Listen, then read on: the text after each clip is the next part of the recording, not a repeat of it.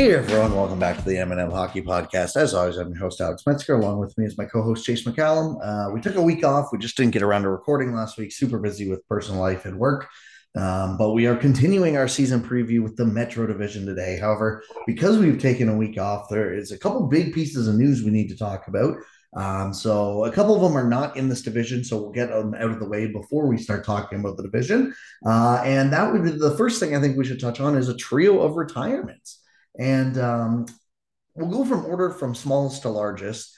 Um, both maybe in player, no, probably not in player size, but in terms of popularity for sure. Um, but three like really big names, um, you know, like two massive names and and one uh, you know, I would say big enough name in ter- in terms of retiring. And the first guy to retire, he announced it in the morning, and that was Keith Yandle and um, you know maybe not not well definitely not a household name or anything like that but you know he holds the current ironman streak which will be broken by phil kessel this year. Um, so you know like a big enough name to announce his retirement he says he's done. Um, you know which makes sense. Like he was getting healthy scratched on like a really bad flyers team at times last year if i'm not mistaken. So um, like yeah, he, he only he missed like it was only like five games that he missed, but he got healthy scratch on like a really bad Flyers team last year. Um, you know, had one goal, 18 assists at uh 36 years old. Like it's been a really good career, and obviously holding an Ironman for even a small amount of time is impressive. So that one made you know a bunch of sense, but you know, still a, a great career nonetheless. Yeah, exactly. It was clear he was washed by the end, and those are always kind of sad to watch in players that were great at one point. and I think this is true for all three of the retirements. It's it sucks to see them go out with like a whimper rather than kind of go out on top. Yeah, for sure. Um, what do you who do you think of like what team do you think of Keith Yandle when you think of Keith Yandle? I think of him as a coyote. I think it was a Panther, and I think it's just recency bias. That's fair. I think of him because he was like a god in NHL when we were kids for the Coyotes. I love trading for Keith Yandle, like old Keith Yandle in GM mode. So I will forever think of him as that. Yeah, which I think is accurate. I think that that's the most reasonable one. I think that's where he was, best too. So yeah, and yeah, and he was there for like a decade, basically, or just under a decade. Where you know he played he played six years or five years in Florida, which was a good amount of time, but still. Um, yeah, so he announced his retirement, and obviously, you know, like very good player, not Hall of Fame worthy. The only reason he would ever even get close to making it is probably because of that Iron Man streak, but I don't think so. Um, and then we get the next retirement, and this was the one really surprising one of the day, I would say, and that's PK Subban. Um, and it's just surprising because he's still, you know, for he's not young, but he's relatively young compared to you know Char, especially the third one coming up, and and even Yandle. Like Subban's thirty two. Um, you know, obviously he has not been himself over the past two or three years. You know, his back the back injuries just piled up, but he announced his retirement. There were some reports out that he was maybe interested in going back to Montreal or going to Toronto, and those were the only two options. And apparently, when neither of those looked feasible, he just said, "Screw this! I'm uh, I'm not doing anything." which surprised me because he had a little bit of a resurgence last year. Now, I could see how teams would want to give maybe some of their younger players ice time in front of him and whatnot. But it's not like he was awful last year, so I was a little surprised by this one. Yeah, he wasn't a nine million dollar defenseman, but he was a one and a half million dollar defenseman last year. Yeah, he seemed like the classic guy who was like just overrated by his contract. Just reminds me of like Vinny Lecavalier almost. Mm-hmm where he That's was like one. really, really good, best at his position maybe for a really short period of time, and then the 30s were just not kind to him, and he's gone younger than players who have a peak as good as he does usually are. What's actually ironic too is if that report about Toronto being true, like is true, it looks really bad now because obviously Sandin's not signing, Liljegren's hurt already. like the the injuries are already starting to pile up in Toronto, and it almost looks like they could use some depth on the right side. Yeah, if he was willing to sign like league man or whatever, you could you could do a lot worse than that, I would think. Although I'm not going to pretend to know how that cap works with them the way Toronto's running it. Yeah, exactly. Well, and then that's the thing too. Is like I also heard people bring up. It's like it's very possible Subban just didn't want to sign for Leakman, and that's fair. You know. Yeah, yeah, because salary drop offs like that are pretty rare, and that's got to hurt the pride Yeah, and even so, just like you're like the grind of an NHL season is long. Like you're a millionaire. If yeah, and, the options are go relax, and he's already got stuff lined up. Like he's already apparently doing a, a series like that. Peyton's Places. He's doing well, that was, for like PK's Places, right? Like just gonna say that. I don't know exactly if he has a deal lined up, but let's be honest, he can walk into a TV deal if he wants one. Yeah, yeah. So he's already got something with NHL.com or NHL Network, from what I've heard. So you know, like he's already got that. But yeah, he'll be an analyst on Sportsnet or TSN or one of the ones in TNT or uh, ESPN in the states. Like absolutely. So you know, like obviously the salary won't be quite as big, but you know, if you take if you're only going to get only is obviously a very relative term, but if your options are 850k to absolutely go through the grind of a season, maybe not even get in the lineup every night, and you know, risk honestly, let's be honest too, like risk back injuries if his back is maybe still bugging him, or the other option is you don't have to go through that grind, still probably get paid a couple hundred k to uh, analyze hockey for one of the biggest uh, media networks and do what you love anyways. That's a fair choice to make if you take that latter one. Yeah, I I respect taking the latter one. I probably would in his shoes too. Yep. So um, yeah, no, like uh, P- PK Subban, a guy who absolutely you know great career, burst on the scene, won a Norris. Um, was all was literally in the conversation for best uh, defenseman on earth if it wasn't for Erik Karlsson. Like he was number two for about three years there, at least. Yeah, yeah his peak was crazy. Yeah. So and then obviously just had the drop off. But um, who do you think of? Like, do you are you going to consider him a Pred or a Canadian? I I also still think Canadian. Uh, me too. I and I think I just like I, I think it was honestly Puck Soup. I can't remember if it was who said it on there, but it's almost like the most iconic picture they keep thinking of him is him scoring that goal against the Boston yeah. Bruins and pulling his jersey. That is yeah. literally what I think of every time I think of PK Subban, or him just laying up Marchand with a massive hit at the blue line on that same series.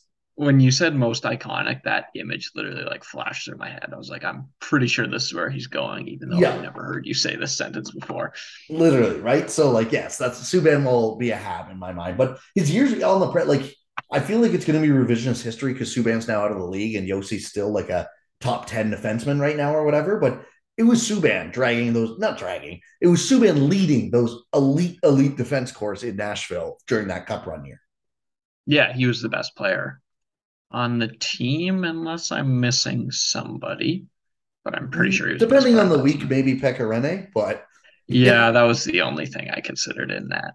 But yeah, it was Subban was still elite for what two or three years in Nashville. Yeah, Might only been the, two. I think it was two. He had the one bad year in Nashville, and that's when he got moved out. Um, yeah. And that was, you know, when he started really getting injured. But um, yeah. yeah, came over to Nashville, played the 16 17 year. That's the cup final run. Uh, and then they went to the, was it the conference final or second? No, second round. They lost to Winnipeg the year after. Um, but he was still amazing that year, too 59 points, 82 games. Um, you know, like really good underlying numbers. And then, yeah, the following year played 63 games, and that's when his back injury started to act up. But um, absolutely amazing career. And, you know, I think it'll be just a matter of time before we see him on our TVs for, you know, at least one channel has him on the TV. Yeah. And hockey will be better for it. Yep. Absolutely. Like he was always a bold personality, but, you know, it was great. Like we need, it, it was a good bold personality. Yeah. He's to piss people off, but he'll get people talking in the same way of like, like, you know, the way Decor talks about like Shannon Sharpe all the time. Yeah. Like, cause they're really interesting, even though they're somewhat controversial, I think. Yeah, exactly. And like a lot of things that he say are controversial aren't like like there's going to be things that NHL players say are controversial because like oh this guy just seems like a bad person.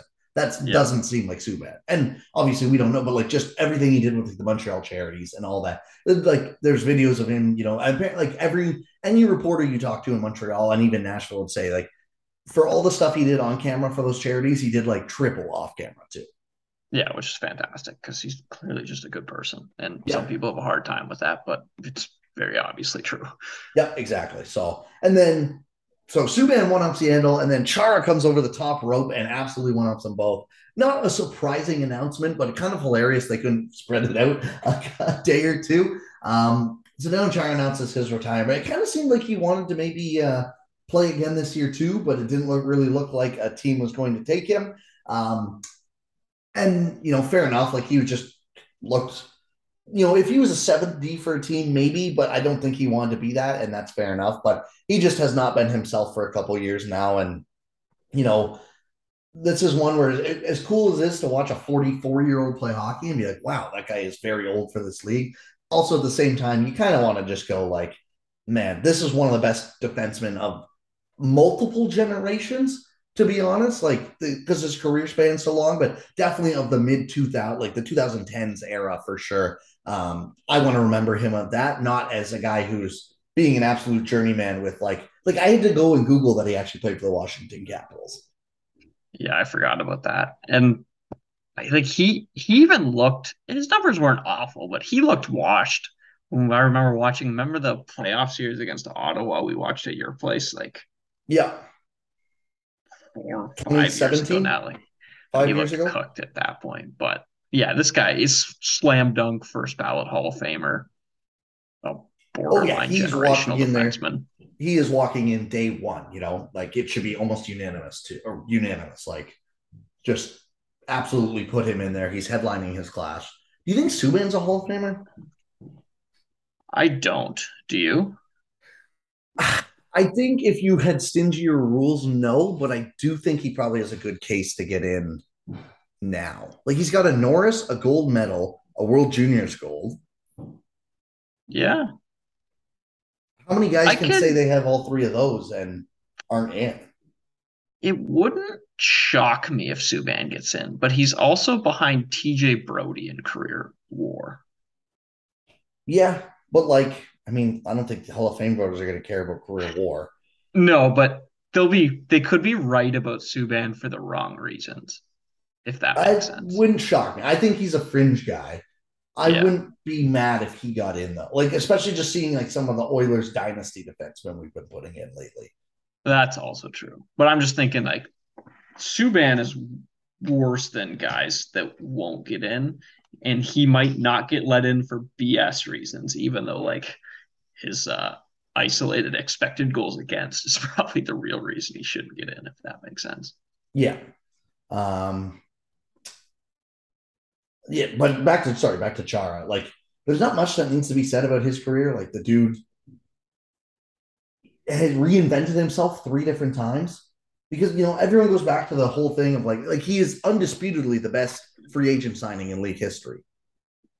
Yeah, I forgot. I always forget he's a free agent signing. To be Literally, honest. because the, the option was him or Redden in Ottawa, and it looks horrible now. But at the time, it was in 05, 06. They were coming off a playoff loss too, and you know that that was when the rules changed. It looked like speed and skill was the new name of the game, which it absolutely was. And at that point, Chara was a big body guy who they turned into a fighter with some skill as well in Ottawa, but not this top tier elite defenseman. And he just kept growing his game into his 30s yeah, he's just the outlier of all outliers. The fact that he was amazing in like 2010, given he was drafted in the 90s, I'm pretty sure is just freaking insane. Oh yeah, he was drafted in 96. He played Yeah. He so was the mid 90s. literally. He was in his 30s when he got to Boston, played a thousand games with Boston. Yeah, that's absolutely freaking nuts. Yeah. So um, yeah, just congrats on an absolutely amazing career. Obviously, a Stanley Cup, uh, three more visits, I believe. No, maybe only two. He didn't go with Ottawa. He he left the year Ottawa went to the Cup final, um, but two more with Boston that they lost, nineteen and thirteen. But uh, just absolutely insane. So um, yeah, that's the retirement news. Um, couple signings we have to break down as well. One massive, massive deal, and it is the one and only Nathan MacKinnon signs his extension a year before it is up. Signs eight years, twelve point six million dollars per. 100k more than Connor McDavid, so he does officially break the barrier, but not by much. Um, so much for taking a discount, eh? Yeah, and you knew that was going to happen too. Absolutely. And I don't blame him. Go get your money. No. Yeah, don't take a discount. I would take a hundred million dollars for how good I am and how underpaid he's been for a number of years all day. I still saw people being like, "Oh, this is still a steal." It's like it is in terms of like all good players in the NHL are probably underpaid. Yeah, But like but, it won't be a steal relative to the next Matthews contract. No. And, or like MacKinnon's a little overrated in in the public opinion, I think. Yes, he is. Like I still think a lot of people consider him the third best player in the world and best player on his team, and that's just not true. Yeah, he's a distinct tier below guys like Matthews and McDavid, even Makar at this point.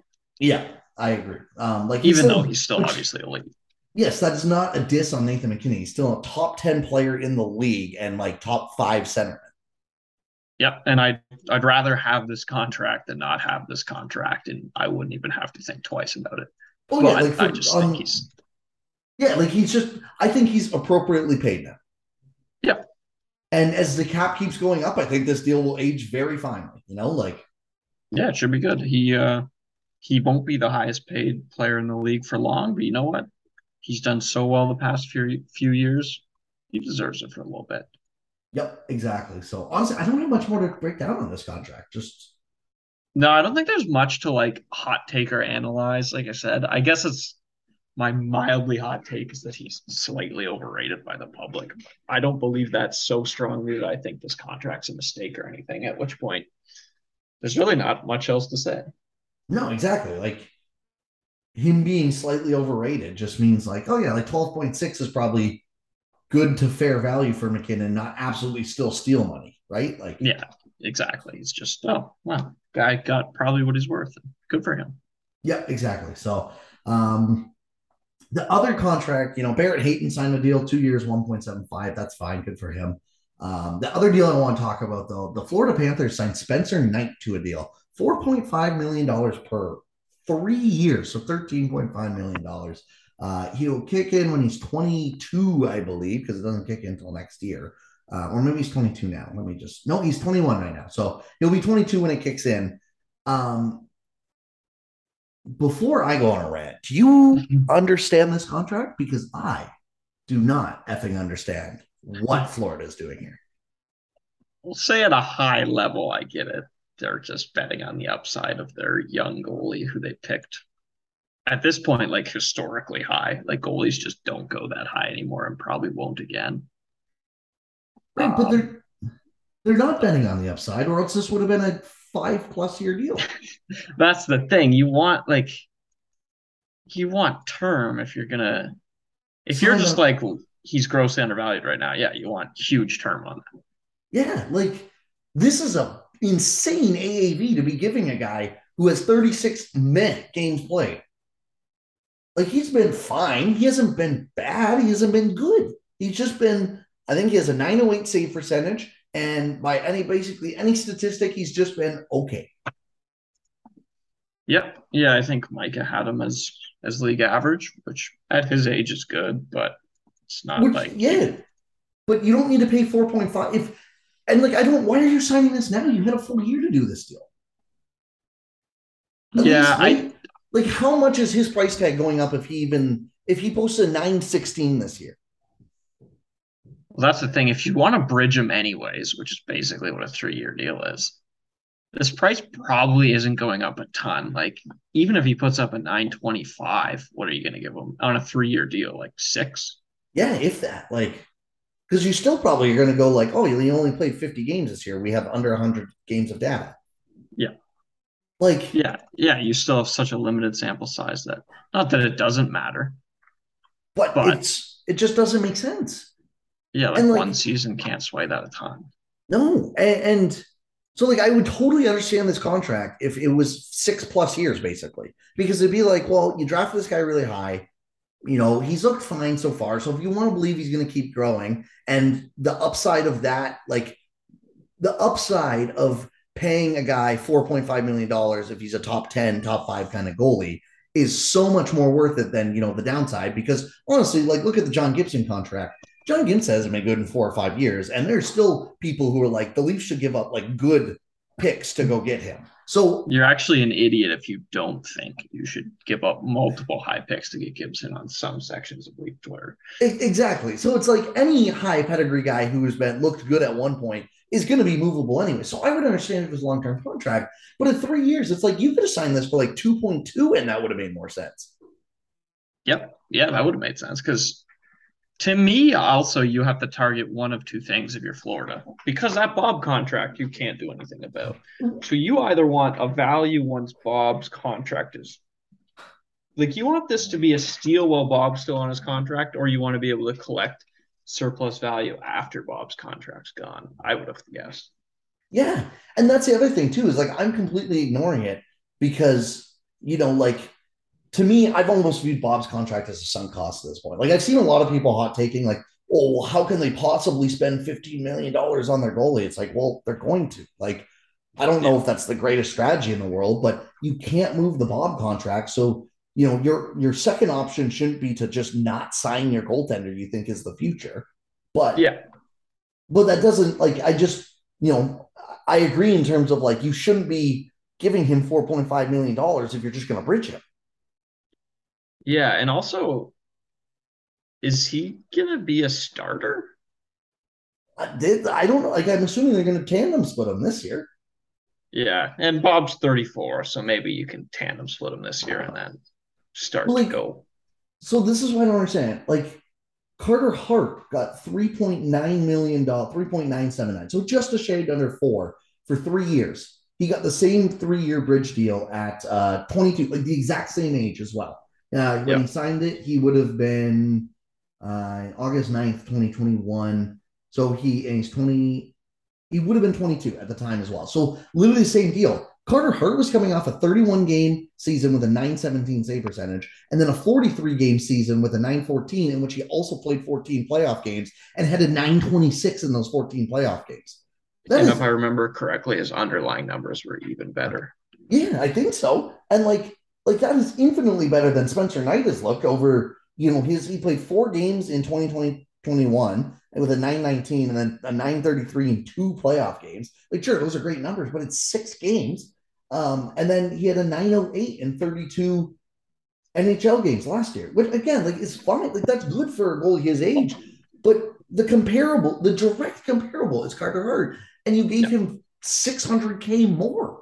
And he did this all on a much better team, a much, yeah. much, much better team. Yes, absolutely. So I just I don't understand this deal at all. I like I'm sure it'll be fine value. Like if you tell me at the end of this contract, Spencer Knight played better than a $4.5 million player, I'd be like, yeah, sure. But it doesn't make this signing smart because by the time you figure out whether he's worth 4.5 or not, you're gonna have to just pay him again. That's the weirdest part.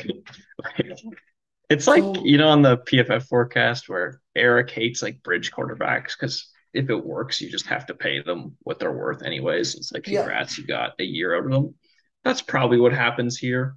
Is mm-hmm. you end up with one like he's obviously going to be worth more than 900k this year, and then I think say he develops a little bit, you end up with one of those years like a gigantic steal, which is cool and all, but I would have just said you know dream bigger. Yeah, absolutely. So if you're uh, gonna do it, or bridge all right. Let's move on to the division preview. I know you got to go in under an hour here, so um, let's get right into it. First team. Uh, there's also this some news with quick. this team. Uh, yeah, this is uh, the only this is the only team I had truly in the rebuilding category for this division. Yeah. Um, Philadelphia Flyers. This team looked bad before it looked like Sean Couturier might be done for like a long part of the season. Uh, yeah, yeah. This, this seems horrible is with horrid without John Couturier. Yeah, there's there's pretty much nothing to be excited about here. No, and like so, and for anyone who doesn't know, like Sean Couturier, it was announced healthy, and then he got to camp, and they're like, "We want a second opinion," and then he was possibly going to be out all year, and now they're saying he's only going to be week to week. Um, so very, very, very up in the air. But what's actually wrong with Sean Couturier here? But considering this is year one of an, a full eight year deal uh, with he has a, no, a full no move for seven of the years, and he is already this banged up. That's probably not a good sign. Yeah, that's a very very bad sign for a team like we said that has already got pretty much no talent on their roster unless you're like Travis Konecny's mother or something. Cam York, like yeah, and that's that's a good prospect, but that's I need a breakout I, season. I drafted my fan. I drafted them the last pick in fantasy, or I picked them up on waivers. Sorry. Like you laugh if they offer you Cam York for Rasmus Sandin. It's Cam York and Bobby Brinkley. Those are the two guys to watch this year, right? And yep. then, like Travis Konecny is obviously a good player, but he's not a needle mover that you're going to tune in for. And I just don't see what he does on this team either. Yeah, he's not a superstar, so he's probably going to need help. And uh, he doesn't have that, that's for sure. Yeah. Carter I guess, if he yeah, returns well, to form, would be huge. But that's the biggest thing, right? Like getting Carter that might just cost like... you Bedard. Well, exactly. Like it's kind of tough, like lose lose scenario because either, I mean, the, the best case scenario is Hart looks good, but your team is so bad it doesn't matter. But it's yeah. probably either Hart is good enough to yeah take you out of the bottom slot or two, which really hurts your chances at Bedard, or Hart isn't good, and suddenly the guy you had pegged as your franchise goalie uh, is actually not very good, and you need to find start over at that position too. Which would suck because that would yeah. be three bad years in a row for him. Yeah. So yeah, this is definitely a rebuilding year. It doesn't look like Ryan Ellis is going to play at all this year either, which is uh, super unfortunate. Um, yeah, that's um, too bad. But yeah, so with Couturier out for even a small part of time, who knows how long that'll be? Um, they're running Kevin Hayes as their one C probably. I would think so. A top line of Atkinson, Hayes, Konecny. That's got to be one of the worst in the league. Yeah, it's got to be the worst, not Chicago, Arizona line. Even Chicago, I'll take Patrick Kane and Jonathan Toews over Hayes and Konecny, probably. Yeah, well, at five on five, maybe not, but yeah, that maybe yeah. That's, well, like that's like that's where we're at with this team. Yeah, there's just not a lot to get excited about. And Chicago is like hilariously one of the worst teams we have previewed. Like, yep. so um, yeah, like it's going to be a long year, I think, for Flyers fans. A successful year is definitely embracing the rebuild finally because they've seemed to be so in between for so many years. Like, I think a successful year is they probably can get off of JVR at the deadline this year if they retain half salary. Um, move Travis. So. Yeah, like, I some teams got to give up like a fourth for him. Yeah, he should still put up like 40 points probably, even though he's back to being atrocious defensively, but still. Yeah. Um, move Travis Sanheim, who needs a new contract this offseason. And honestly, if you can move guys that Konecny, go and do that too. Yeah, just start stripping it for parts. Ideally, you don't have Rasmus Ristolainen recently extended. You don't have Kevin Hayes recently signed in free agency and all that stuff. You but you just do, trade for DeAngelo and sign him. Yeah, but and none of those deals are going anywhere. Which I guess you need humans to play. Yeah, but like, I don't know. I think that's also overrated. You can sign humans to play every offseason. That's also true. Right? Like, so, uh, yeah, this team is going to suck. I'm trying to find Dom Luszczyszyn's uh, preview for them real quick. I know he has most of the teams up now. DraftKings has him at 73 points, 73.5, if you want to be technical. That seems about reasonable. He actually has a team below them in Columbus. In the Metro? Yes. Really? Yes, he does. That's wild. That's a that's a seven point difference on DraftKings. If anybody uh, wants to go throw some money down on that, depending on what you feel about Dom's model, that surprises me. It surprised me a little too. Now the team, I don't know. I'm not high on the team he has below them too, but I don't think they're going to be this bad. I'm just trying to see if they even have point totals in Dom's article, but doesn't actually. 76.5. He has uh Oh wait, no, sorry, this is 2021. Damn, damn it, sorry. Uh, I'm thinking if Johnny Gaudreau has more WAR than like half the Flyers, I'm not going to be that sh- shocked. I mean, half them combined. Yeah, like I, I don't even know. Uh, so he has them as the fifth worst team in the league, 55% chance to land in the league's bottom five which that seems that seems way like I would have given them like a 75% chance in the bottom five. They seem Granted, like this... the one thing maybe we're not considering here is they did hire John Tortorella as their coach this offseason.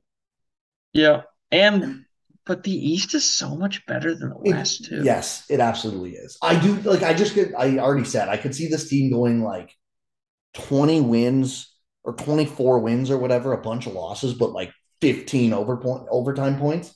Yeah, yeah, get the torch back going. So maybe that's the same reason. I just I don't know. I, to me, this is the worst roster in probably the East. To be honest, it's them and like one Atlantic team. Yeah, and at least you can imagine how the Habs could improve because there's like young players worth caring about. That's not true of this team. No, not really, right? Like it's like Cam York again, like Cam York and Bobby Brink are the two most exciting parts about this team. Yeah. Bobby Brink I use as a comparable with Drake Batherson. Drake Batherson might be like the sixth most exciting part of Ottawa this year. Yeah, and I said you wouldn't trade uh, Cam York for Rasmus Sandin one for one, even though Sandin doesn't have a contract, and that was the Leafs' seventh defenseman last year. Yeah, so yeah, this is gonna be a tough, uh, tough road for this team, that's for sure. Um, all right, on to the next tier. I have playoff hopefuls. I have three teams in this tier, and I think they're kind of close to a fourth team in the division. Um, the bottom team I have in this tier, so seventh in the division, is the Columbus Blue Jackets. Okay. I have them in their own tier. I think they're distinctly worse than two of the other playoff hopefuls. I agree with but, that. I just kind of I think they are playoff hopeful. I don't know if they're gonna be close to the playoffs. Yeah, I have I don't even think like for my what makes it a success for this team, it isn't playoffs. It's just Gaudreau still looks like Gaudreau, and then a couple of the young guys take steps. Because I don't think playoffs are really in the picture for them holy these. Wow okay i'm sorry i'm just going through dom's rankings right now. I'm i'm pretty sure it's from worst to first unless yeah i think he did it that way. He started with arizona and then Chicago he's got buffalo third last. Really? Yeah he's got i mean buffalo is still probably pretty bad. Yeah they, they're not great but like i don't i like them more than philly and chicago. I do too especially he's, power coming up yeah, he's got the Coyotes, the Canadians, the Sabres as the bottom three. The Hawks, fourth last. Uh, oh, now I've lost it. The Blue Jackets, then the Flyers, then the Sharks. Hmm. That is I'm, not the order I expected. No, me either. I, I'm pretty sure these are all actually in order. I'll, I'll try and find a Twitter thread as well. But um, yeah, the Columbus Blue Jackets, I, I think that they're um, I, I, agree with that. They're they're not as good as the teams ahead of them, but they're also not Philly bad, in my opinion. Um, yeah, they're just because of Gaudreau, basically. Yeah, exactly. And like I don't know. I, I don't agree with anything this team's really done. I people say like the, the Panarin trope for a while too is like, oh, well, star talent won't always be around. It's like, well, we said that with Panarin two years ago, and Gaudreau was already up, and we're using the same narratives for that. Now, I'm not saying Panarin or Gaudreau is as good as Panarin, but like, just because he's available doesn't mean you need to sign him. No, Gaudreau also might be better than Panarin. He might also be worse, but like now maybe. But I mean, when he signed, yeah, like Gaudreau Gaudreau has had like two Hart Trophy caliber seasons. I guess Panarin did literally win one, but yeah, and had another Hart esque season right before too, if I yeah. remember correctly. Or maybe Gaudreau did it in a year. Chicago. Chicago. Gaudreau's yeah, Gaudreau's just came in a year where Matthews was, and McDavid did so yeah. stupid things that you don't really get recognized, unfortunately for him. Yeah, exactly. And like so I like Gaudreau. Like I think Gaudreau Laine will be an interesting combination together. But like for this team to be good, Kent Johnson and Cole Sillinger need to be like really good right away. Yeah, which I don't think they will be. That's pretty unfair to them. I think if you're Columbus, you want to see them be like 50 point guys with decent underlying numbers, and you're like, hey, this entire season was a success. Yeah, I agree. Because and then even like on the back end, you probably need like a legit step from Adam Boqvist. Yeah, yeah, you need Boqvist to be like a two. Which... Yeah, because they're running it like and, and Werenski to back, bounce back too. He didn't have the greatest year last year, if I remember correctly. I don't think he did either. He'll still get his points because he plays on power play, but yeah. So like, like you need some legit bounce back. Some of it might happen, but like, assuming all of it will happen together is just so risky yeah, it's it's not going to happen almost certainly unless they get like crazy goaltending. And yeah, Kent Johnson and Sillinger are amazing, but and the worst part about that is like if all five of those things we just listed go right, I still don't think they're a divisional winning team. I think they're a playoff team, like a wild card team. Yeah, they're still probably not better than Carolina. Wentz had a better year than I thought last year. He just got kind of unlucky offensively, I think. Yeah, he drew a play relatively well. The puck didn't go in that, but I don't think that's gonna change. Like no, it's like, not like they're loaded I mean, feeding, with shooting talent all of a feeding sudden. the puck to Gaudreau now will probably help on like a power play too. Yeah, but, it definitely won't hurt, but it's not like Gaudreau is going to single handedly flip the team's shooting talent.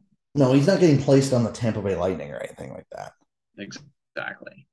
But yeah, I don't know. Like this team, I I like the forward core enough in terms of like to be just a, a fine team. Yeah, or even long term. Like they have some pieces here for sure, but hey, the defense core is just not good enough, and they're spending way too much money on a lot a lot of these guys. Like, yeah, that's paying, the problem, right? Like the Laine, I, you know, it's nice to have Laine in your forward core. You don't want them at almost nine. No, well, same with like Voracek as like a third line player is fine. He's still making eight point two five. Yeah, yeah. So you just don't want that. No, exactly. Like how many points did he had six? Like he had sixty two points last year, but six goals and 56 assists. I'd be curious to see how many of those were like secondary assists too. Yeah, probably a lot. I know Micah's passing metric does love him, and like he is clearly a legitimately talented passer. Well, yeah, but, but like again, not for 8.25. He's making 10% of the cap this year. And he's still the fourth most paid player. So you just can't. Uh, yeah, that. that's yeah, no. Like that's very bad. And then obviously Gudbranson. We don't even need to get into that. But yeah, I, I think this team will be they kind of remind me of like the Devils of last year, maybe, where it's like they're clearly going to have some talent, but also I just don't think, and especially with their goaltending duo, I just don't think it's all going to come together. And they're going to look really good for like two week stretches where everyone's going to be like, see, this team just needs it. Like next year's the year they put it all together. And then there's going to be like six week stretches where it's like, God, this is one of the worst teams in the league. Yep, that sounds that sounds about right. There's going to be multiple stretches where it's going to be nothing but bad. I think. Yeah, absolutely. So um, there's going to be a lot of making fun of Gaudreau for choosing choosing Columbus this year. I have a feeling. Yes, I would also agree with that. Um, all right, let's get on to the sixth team in this division, and I find this is like the true like wild card hopeful teams kind of thing. Um, who did you have sixth, and who did you have fifth? At sixth, I have I'm off market here. I have the Islanders. I also have the Islanders. Okay, interesting. I didn't know I, if that was going to be a hot take or not. I wasn't sure either. Um, I think they are really close with the Devils, to be honest. Like, I don't feel super passionate one way or the other about ranking either of these teams ahead of each other. Yeah, it's pretty funny that the Devils didn't do anything crazy in the offseason and a 20 plus point gap. It's like, eh, they're probably equal teams. Yeah. And it's just like, I think part of that is, I mean, A, like, I think the Devils did underperform and just like a full, I think I'm baking in a full year of Jack Hughes and probably still improving a little bit. Yeah. Oh, he, Jack Hughes might pop this year. Yeah, exactly. Whereas like the Islanders get a full year of Jean Gabriel Pageau being 33 years old. Like, yeah, like I think Dobson missed. Oh no, Dobson didn't even miss time. Like Dobson might pop, but if Dobson and Jack Hughes both take a jump, uh, Jack Hughes is the one that's going to end up as like a top 10 player in the league, and Dobson's going to be like a, oh, this guy's a number one defenseman, I guess, which is cool. But those two things just aren't on the same scale. Yeah, exactly. Um, and honestly, like if if it, a wasn't for Sorokin, that's for sure. So like Sorokin is the big X factor on this team, obviously, because like he was amazing last year. They still missed the playoffs by twenty something points. Um, but also like I expect him to be very good again this year. Like I don't expect him to be a 906 goalie or anything like that. But if it wasn't for solely him and just probably the fact that they've now had like six years in a row where their results are still better than they probably should have been, given their what their roster looks like. Like I would have this team down with Philly, maybe worse than Philly. Their forward core is so horrendous. It's bad.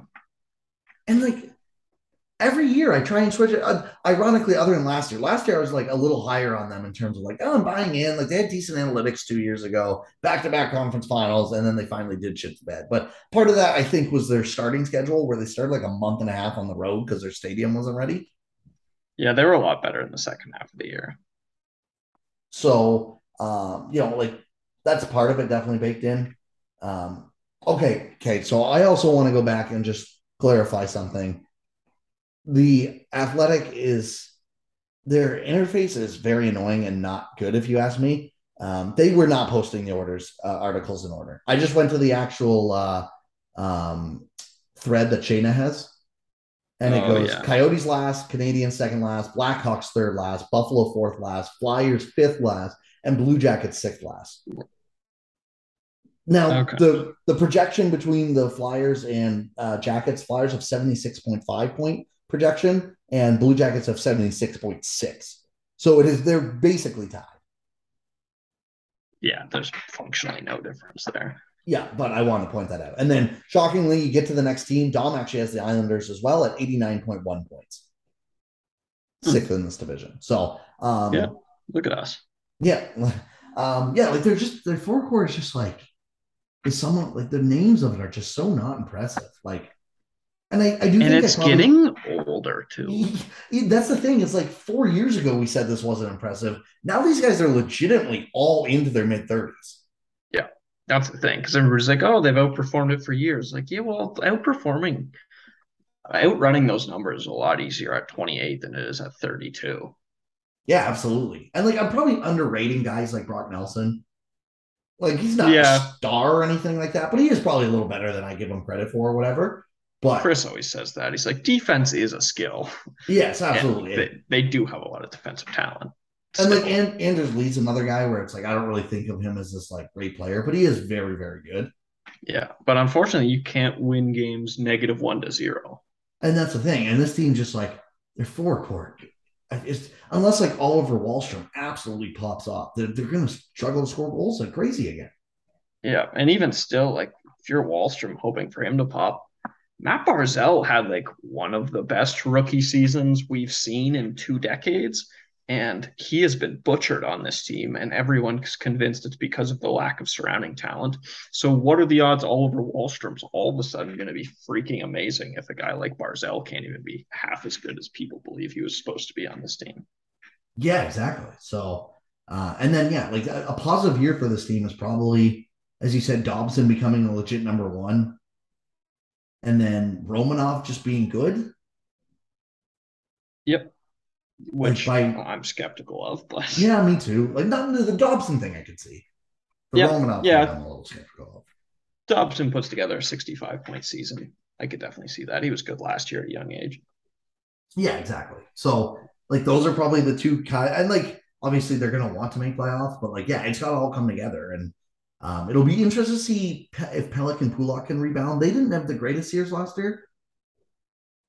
No, which no one on the team really did, which makes sense. I would think they will bounce back.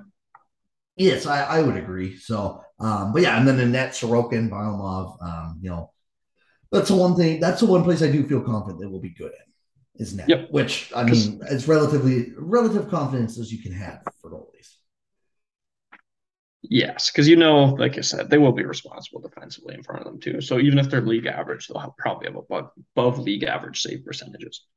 And yeah, there's good reason to think they'll be above league average on their own. Yeah, absolutely. So, but yeah, I, I, just like it's getting to the point where it's like their fourth line is still projected to be Matt Martin, Casey Cizikas, Cal Clutterbuck. It's like those three guys I just named are 33, 31, and 34 years old. How much longer can we keep doing this realistically? yeah, not that much longer. They were not good enough to begin with to be able to outrun aging curves that badly.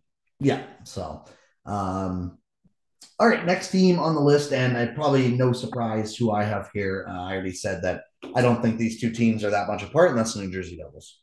Yeah, that's who I had too. Um, I don't know. Are the Devils ahead or behind the Islanders in the betting market? They're behind by two full points. Hmm. Uh, so Dom has the uh, Devils at 90.4 and the Islanders at 89.1. So he has the Devils ahead by a point.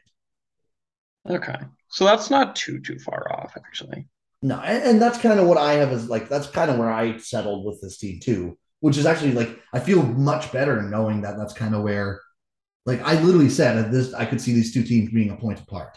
So that, that makes me kind of it makes me feel a little bit better that the stats back that up as well. But um, yeah, you mentioned that the Devils didn't do much this offseason. They did add just like a lot more NHL talent though again. Yeah, they added a lot of depth. They didn't do anything particularly crazy, but no, they like, got a bunch of functional players. They gave Ondrej Palat probably too much money, but he is a very solid player. Yep. Like he's a legit top six guy, which will help that top six and be much needed. Um, you know, they also added like John Marino, who's a very solid second pair guy, I would say. Yep, something like that. Um, you know, and, and that goes, and then they added uh so one more addition as well. Erik Haula. Yeah. Yeah, yeah. So which again, like not and they may add one of Nemec or Hughes as well.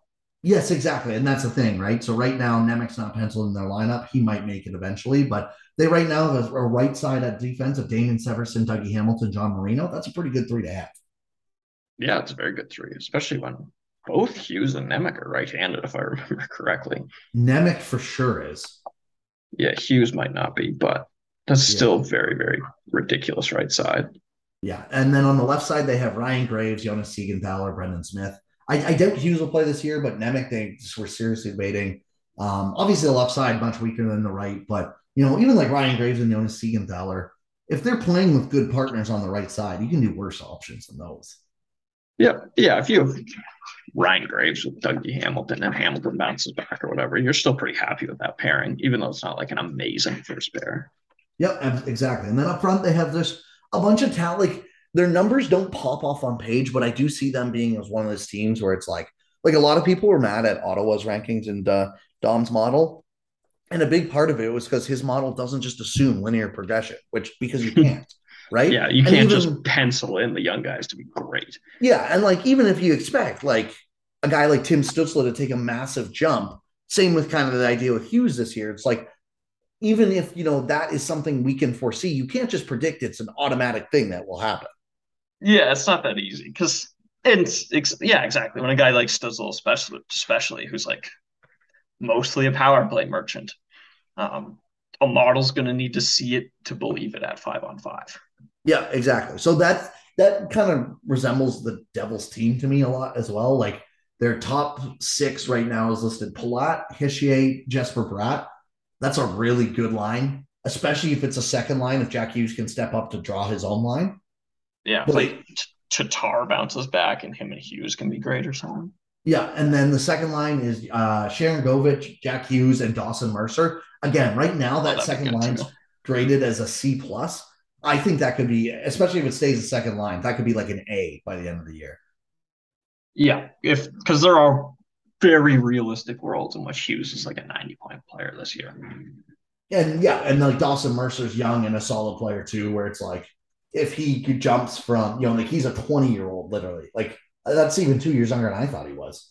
But he already had 42 points in 82 games last year. If you know Hughes jump helps him jump to like a 68 point player or whatever, like that's very, very, very good. Yeah, that's fantastic. So and then um you go down their third line, Andreas Johnsson, Erik Haula, Thomas Tatar. Nothing special there, but all just like fine and like solid NHL players. And like Tatar had a down year last year. I would kind of expect him to rebound a little bit. Tatar bouncing back would be huge for their forward depth. And then Miles Wood, Jesper Boqvist, and Nathan Bastian is what they have listed as a fourth line right now. I got to admit, I haven't looked too much into it to see if anyone would displace any of those guys. Um, I'm just taking a quick peek now. Maybe Michael McLeod, but it's not like that's a needle mover either. Yeah. Yeah, that's pretty forgettable. Holtz, I guess, too. Like they have Holt, like they have a really good prospect pool for how good this team, or like for this team looking decent already. They do. I forget about Mercer every time I talk about this team. And that is a 20 year old who is good. Well, he wasn't amazing or anything, but a 20 year old who's just passable in the NHL or a 19 year old is usually goes on to do fantastic things. Yeah, exactly. And then they still have uh, Nemec, 18. Like obviously they just drafted him. They have Alexander Holtz in the minors as well. I don't know. I haven't literally looked at where he will be playing this year. He played nine games with them last year. Um, and then, you know, went down to the AHL, had 51 points in 52 AHL games. That's usually a really good sign that uh, good things are to come. Yeah. Yeah, exactly. Um, and then, yeah, obviously they, they also have uh, uh, Luke Hughes as well, who they drafted in 2021. Um, I believe he is committed maybe to go back to Michigan. He's not on their cap friendly, so he is. He is on. I just looked out. He is uh, going back to Michigan this year. Okay, so that so, makes sense. Yeah, which is fair enough. But like he would be eligible to join them at the end of the year as well if needed. But like that's just even. Uh, I'm more talking about past this year. Like this is a fine roster that I could see sneaking into a wild card spot if things go right for them this year, and then they might add like three or four of the top prospects not in the NHL right now. Yeah, exactly. They could add like Nemec and Hughes could have NHLEs of like 50 this year and be not in the NHL, and they could just add them out of thin air. Literally, same with like like if they feel for what I think Holtz is going to make this team, to be honest. Yeah, it'll somebody, probably be whether they can find him power play time because I think a lot of his production is based on that. Yeah, oh, and that's the thing too, right? Like you got to put him in a like I don't know if playing on a fourth line with like Miles Wood and Jesper Boqvist or whatever is the best usage for him. Yeah, also, I, like, I think it's overrated when you say like offensive guys can't play low in the lineup, but he seems like one of the guys that might actually be true for from everything I've heard. Yeah, and it just kind of seems like you want to get him with skilled players. Mm-hmm. It's not that he can't play lower in the lineup. It's just like, are you using him most effectively here?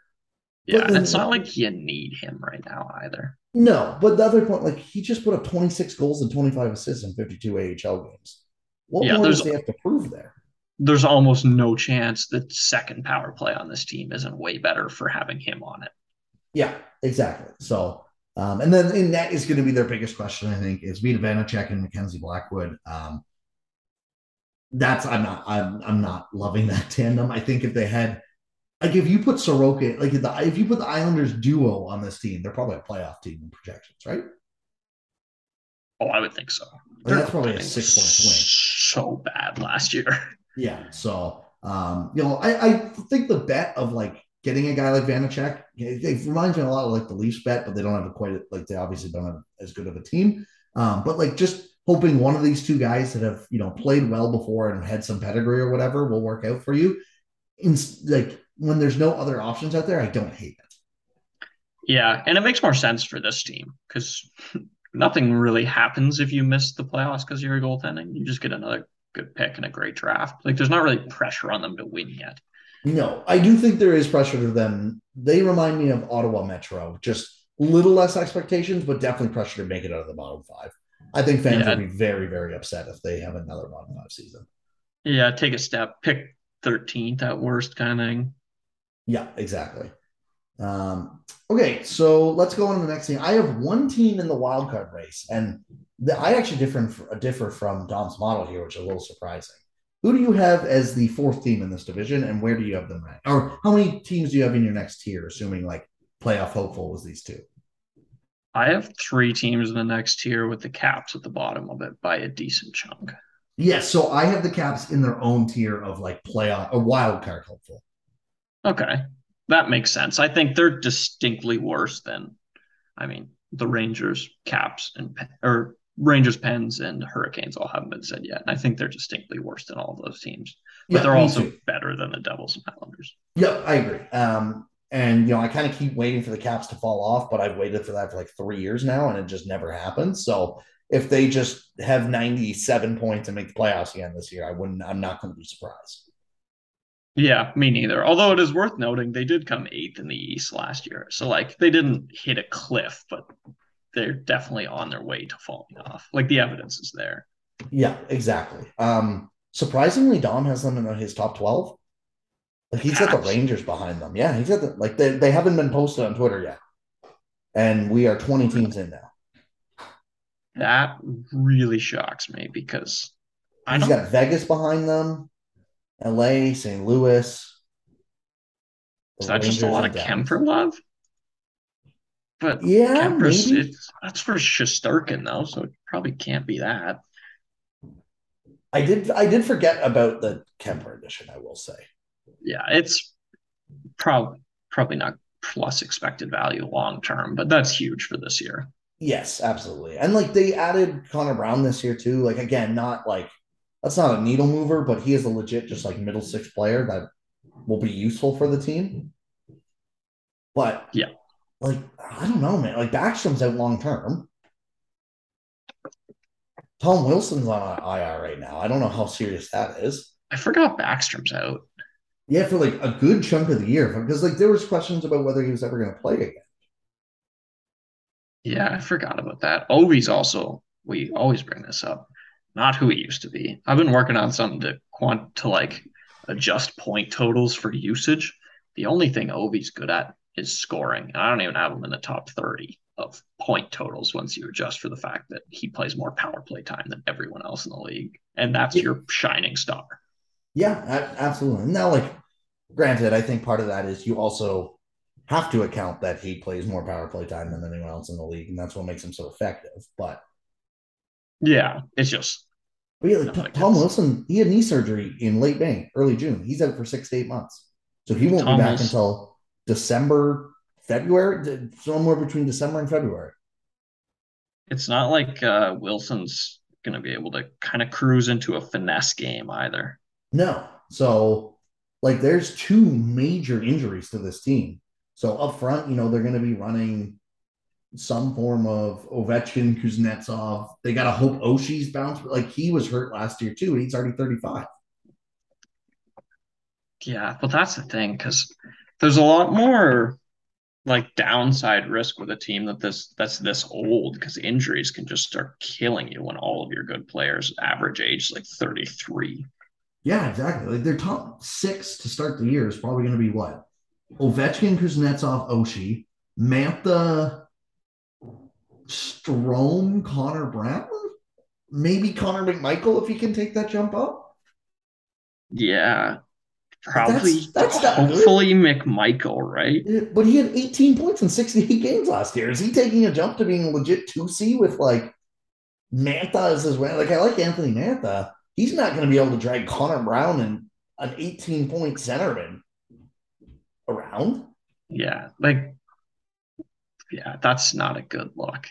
And they don't have amazing like fourth lines or anything either. No, like and like I like the Dylan Strome pickup, but Dylan Strome's better suited on like a third line. Like I thought yeah, Dylan Strome to the Leafs made perfect sense because he could either be the clearly third best player on the Tavares line or be, you know, like a good depth add for the third or fourth line, not play like this guy almost has to be a second line player for them. Yeah, and he's like, yeah, Strome's a league average player, which you're happy to have on your third line, but that's like a hope on your second line. That's bad. Yeah. Um the blue line too, like it's just kind of getting older. John Carlson, Dmitry Orlov, like that was, you know, those have been two very good defensemen for a long time, but like Orlov's taken a step back over the past couple years compared to where he was at their cup run. Nick Jensen, TVR, like, and then uh, Gustafsson, Irwin, and Fehervary. Like, it's not that great either. It's fine. Yeah, it's passable to get you into the playoffs. It's not I am shocked this though. team is ahead of the Rangers. I cannot wait for this write up because uh, I have a hard. Obviously, Dom knows more about this than I do, but I just have a hard time believing that as snap judgment. Yeah, me too. I'm just like I'm, I'm double checking to make sure I didn't miss them. But no, they haven't been posted on this Twitter thread yet. So yeah, that's yeah. I I, I don't agree with that one, but um, yeah, like I, I this team will be fine. They're going to get their cookies on the power play and everything. And Darcy Kuemper's health is probably going to determine their season, though. Yeah, they also this team would look a lot better in the last.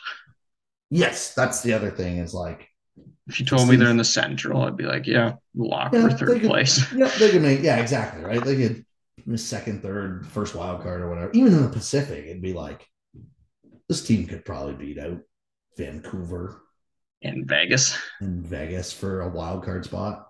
Yeah. Hell, but like they I don't think they're that far off of like I think LA's upside is way heavier better, but like I don't think they're like aggressively far off LA or anything like that. Yeah, they'd definitely be in the same tier as LA, so they could make it in either of those West conferences. But the fact that they're in a relatively good division and they have to play more games against the Atlantic doesn't help either. Yeah, literally. So, um, yeah, that's four. Um, and then, yeah, so I had top three teams. It sounds like you have the same top three. You'll see what in order. Um, I have, I don't, I think all three of these teams will probably be vying for the division. I do think there's one that's a little better than the other two, but I have the Pens third in this division, not by a ton, but I the I the Pens too. I I just never know how to rate. Like I because they're rank, old. Like yeah, like and we haven't seen Malkin for like two years now, and when we have, he's been amazing. But what Malkin are we getting at 36 years old, right? Yeah. Now I would counter the team did fine without them because sure. Mike Sullivan is apparently a wizard. Yeah, absolutely. But and they're another one, much like or much like the Islanders. Obviously, they're set a way higher base than the Islanders, but like even their guys that we always kind of considered old are getting old. Like Crosby's yeah. 35, Malkin's 36, but like Zucker's 30 now. Bryan Rust is 30, Rakell is 29, Jeff Carter is 37, Kasperi Kapanen is 26. Yeah, this is not a young team. They traded for Jeff Petry. Sounds great, right? Right? 34 year old Jeff Petry. Literally. And like that might have brought the average age down on the blue line. Like, no, it didn't actually. But yeah, like 30, Kris Letang's 35, Brian Dumoulin's 31, right? Like, it's a good team. I'm just, I'm a little worried about like the injury risk with this team. But yes, Mike Sullivan factor can't go on. He is quietly one of the best. Like, bro, he might be the most underrated coach in the NHL. If you told me he's the best coach in the league, I'd be like, yeah, I believe you. This team was running at like 54% XG without Crosby and Malkin for like 25 games last year. Or yeah, Crosby in, was hurt for someone. He's in the tier of the top like four, five guys where it's like, I think there's arguments for any of them. Yeah. It's like there's a couple we know are legitimately freaking amazing at their job, and he is one of them. Yeah, it's him, Cooper, Trotz I put in there. Um yep. Trying to think. Sutter probably too. I think Sutter especially, yeah. And then like maybe like if you want to throw a Bednar in there, but I don't even know if Bednar's quite at that right yet either. I was I mean, debating. I'm gonna, I'm gonna, throw Bednar in there. He said like the those Avs teams have had unreal possession numbers. So yeah, they've been stupid good, but I'm also not convinced they're worse with like Sheldon Keefe. No, I I agree. I agree. Um, yeah, so I have the Pens three. I have them like right on the edge of two though. Like I I, I literally wrote them down as two and then swapped them like last last second. Yeah, that's fair. And Vegas has them within two points of each other. Yeah. So I, I do like I think when healthy, this team will be very, very good. And honestly, like if they add a piece or two at a deadline for some depth scoring or whatever, like you told me this is a cup contender heading into the playoffs. I, I wouldn't be that shocked. It would just be Crosby and Malkin have to be healthy.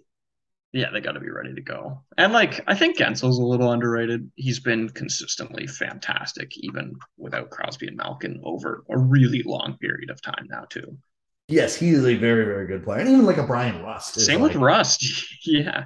Yeah. Like we kind of joke like close to a point per game past three years. Literally, and like we joke like he's one of those guys where they just pull out of nowhere and be point per game because he's playing with Crosby, but he's legitimately like very good yeah. too. But it's like Malkin's missed half the games and Crosby missed time, so it's it can't be just them. Yeah, exactly. So yeah, I think this team will be good again. Like I, I think they're a clear step above Washington. Um, yeah, and and like Tristan Jarry and that too. Like he showed last year, he is a solid goalie too. So I have yeah. just as much confidence in their goaltending. Like I don't think Kuemper's miles better than Tristan Jarry, or maybe his peak is, but like Kuemper also has those downswings where it's like I think they equal out to like average. Yeah, and we've seen we've seen Jarry play for the Mike Sullivan Penguins and be awesome, whereas Kuemper does have to adjust. I know he was good in Arizona, I think it was forever ago, but like Kuemper's coming from the Avs to the Capitals. That is going to be a culture shock. Yeah, exactly. So, um, granted, he was on the Coyotes for a couple years before yeah. that, so yeah, it's not like he's there. yeah, and it's not like he's unfamiliar with horrible team culture, but yeah. uh, or horrible team team, team results. I bet. Yes, but exactly. yeah, yeah. Um, so did you have Pens two, Rangers three then? Yeah. Okay, yeah. So I have flipped. I have Rangers two, Pens three again by a point or two. Um, Shesterkin's basically the reason why.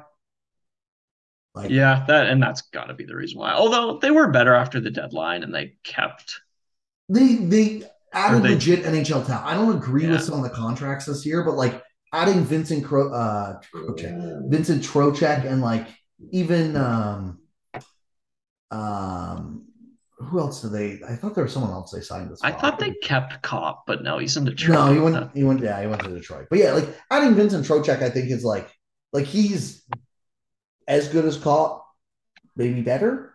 No, probably better. I'd say as good. Yeah, it's probably in the same tier, and then it probably just comes down to like scheme fit above anything else. Yeah, exactly. So like, I don't know. I I think like uh, it just kind of this team. It, if they can take the next step, it's going to come down to can like Alexis Lafreniere take a step, or even like Kakko, right? Like, and that's why I debated even having this team too, because I love the Penguins there. And I guess the Penguins do have upside in the fact that they have a hockey Hall of Famer who misses half the season. So if he ever stays healthy, yeah, um, that's that's your upside. But the the Rangers have legitimate young pieces that a lot of people are ready to give up on, rightfully. But if 20 year old Alexis Lafreniere arrives, we shouldn't be that shocked. Yeah, exactly. And like I know a bunch of Rangers fans are excited because they looked good in the playoffs. It's funny because he still only had nine points in 20 games in the playoffs and like that was his coming out party or whatever. But um, yeah, like if, if he like just even becomes a good second line player who like that goes a long way for a team that has the best goalie in the league and a top three defensemen in the league too. Yeah, and that's what I was gonna say. They have superstars, so this would be disastrous long term. But like, if Lafreniere and Kakko explode to bad second liners this year, that's still better than mediocre fourth liners like their output was the previous few years. Exactly. So, um, if you go to their cap friendly team, they also have an extra first round pick this year. And because uh, a trade actually happened um, this past uh, week, uh, they flipped another prospect a long in a long list of prospects that didn't pan out in New York, uh, Nils Lundkvist, um, for the 10th overall uh, no, sorry, it was a 2023 first round pick. That was just it was just posted as 10th overall in the stand. It was like, what the hell? Um, 2023 first round pick from Dallas. It's a conditional pick, um, so it's top 10 protected. But uh, the, if the is top 10, it becomes an unprotected 2024 first. That seems like best case scenario to me if you're the Rangers, because I could see Dallas being like that. If they are going to miss, I could see them being like 10 on the dot or whatever. So either you're getting like the 11th, the 15th overall pick in the draft, which isn't too bad, or you're getting an unprotected 2024 first, which would be pretty sweet as well. Um, and then I think you want that 2024 first. Yes, exactly. And then there's a condition if Lundkvist uh, earns 55 points over the 2023 and 2024 regular seasons, uh, and that's total points. Um, the pick becomes Dallas's 2025 third. So it was a fourth round pick as well. It was a first to fourth. Uh, condition on the first is top 10 protected. Condition on the fourth is if he has Lundkvist has 55 points, which is a lot for a defenseman. Um, over two seasons, it becomes a third. I like this trade from Dallas. Like, I, I think this is a fine bet from Dallas's perspective in terms of like you're so committed. At least you're adding a guy with upside. Yeah, I thought this was a fun trade, if nothing else. Mm-hmm. I didn't. I don't have strong opinions on who won, but like I think it makes sense from both sides the Rangers, you don't have room for him. You're Dallas, you get a guy who is the SHL Defenseman of the Year at like 20 years old. Yeah, prospect guys love Lundkvist. Yeah, or like Lund, there's Lundqvist, I should say. There's top four upside this season for Lundqvist in Lundqvist, in my opinion.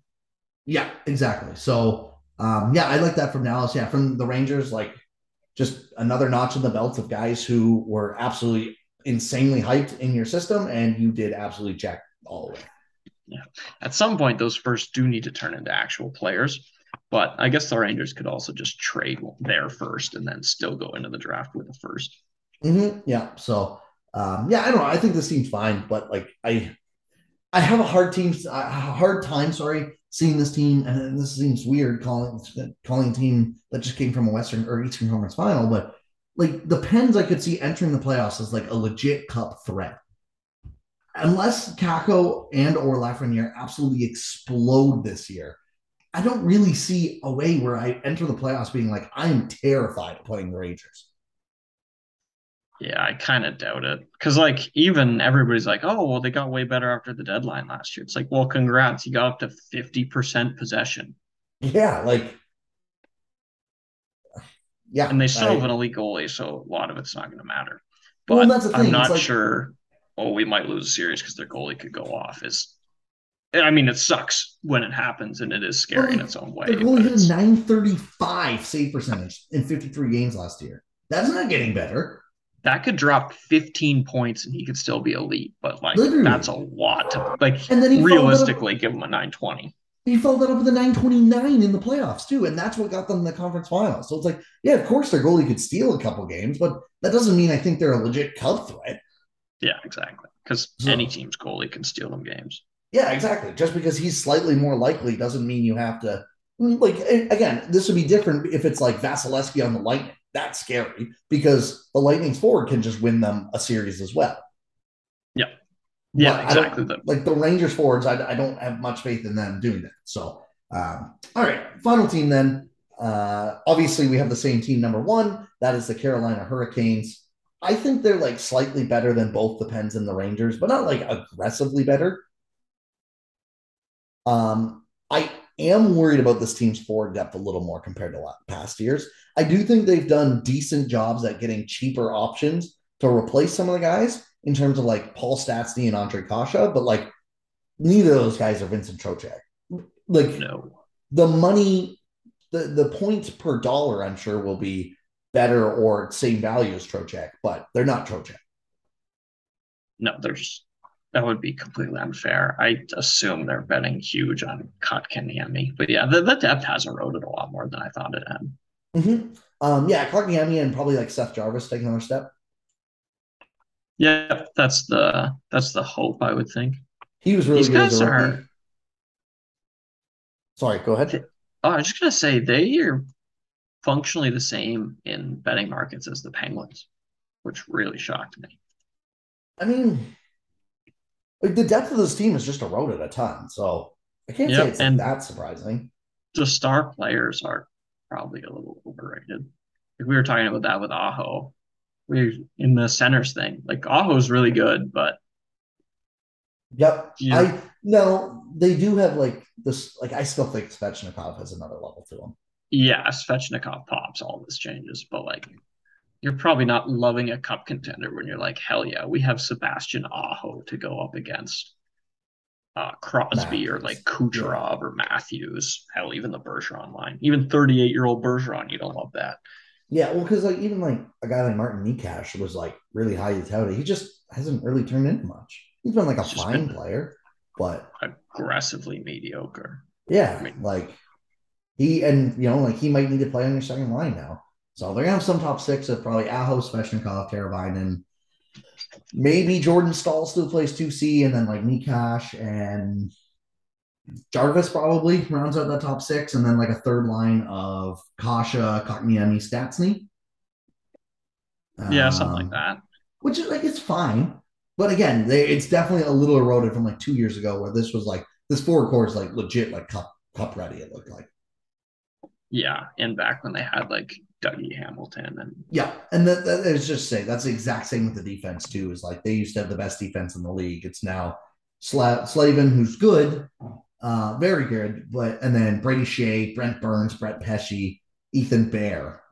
It's a fine decor, and like I'm a little higher maybe on the Brent Burns experiment than you you are for sure. But if Brent Burns is like what you're putting your hopes on for a decor, you're still asking for a lot of trouble. Yeah, like that's probably a downgrade on DeAngelo, which is bad. In terms of just on ice, yeah. yeah.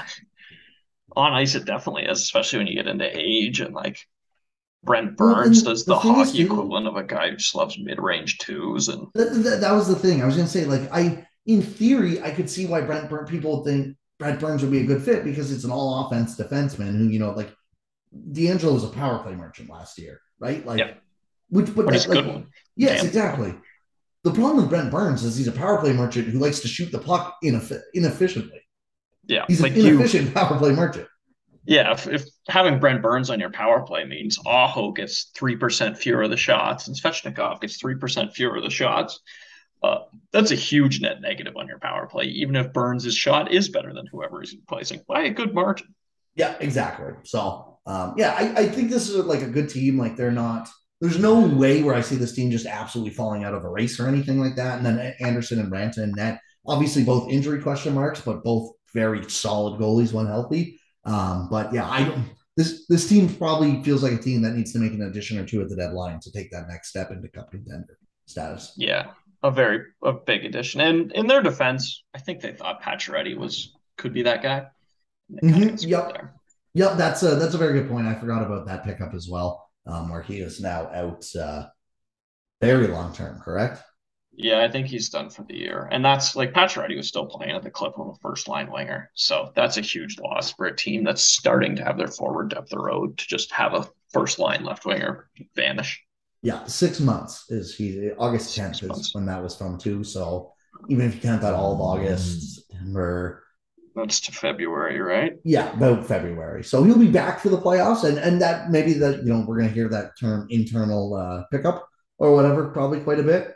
Oh yeah, um, we will. But, but there's no guarantees if, healthy and yeah, but but if he if he can be, that does make this top six and even the top nine look a lot better because then instead of like Necas or Jordan Staal needing to be in your top six, you you bump one of those guys down. Yeah. So yeah. Um, all right. I think that's a good place to wrap it off. Um, thank you everyone so much for listening. As always, you can find my stuff at lastwordonhockey.com. I have a send puck drop preview article out uh, when this has been released. It's coming out, I believe, Thursday morning. And then I also did a piece last week on why a Justin Holl trade would work for the Sens and Leafs. That's kind of backfired now because the Leafs had some injuries. But if you want to go read it anyways and, and see I like my that, thinking. Though. I wholly agree with that. Obviously, the injuries kind of derailed that, but the logic made sense. Yeah. So if you want to go read that, you can absolutely go do that. You can find Chase on Twitter at CMHockey66, myself, NHL Send stuff. Chase's work at actionnetwork.com. Chase, do you have anything you want to plug quick? Um, they're doing some preview stuff. I've got uh, some tech stuff coming with prospects, but that's a few weeks away. We're gonna wait till the season's started to do that. So there we go. As always, thank you everyone for listening. We'll talk to you all next week.